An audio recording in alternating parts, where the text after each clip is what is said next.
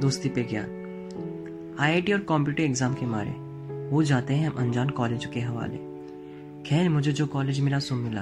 अब मुझे इसी में खुश रहना है। इसके लिए मुझे सबसे पहले नए दोस्त खोजना है।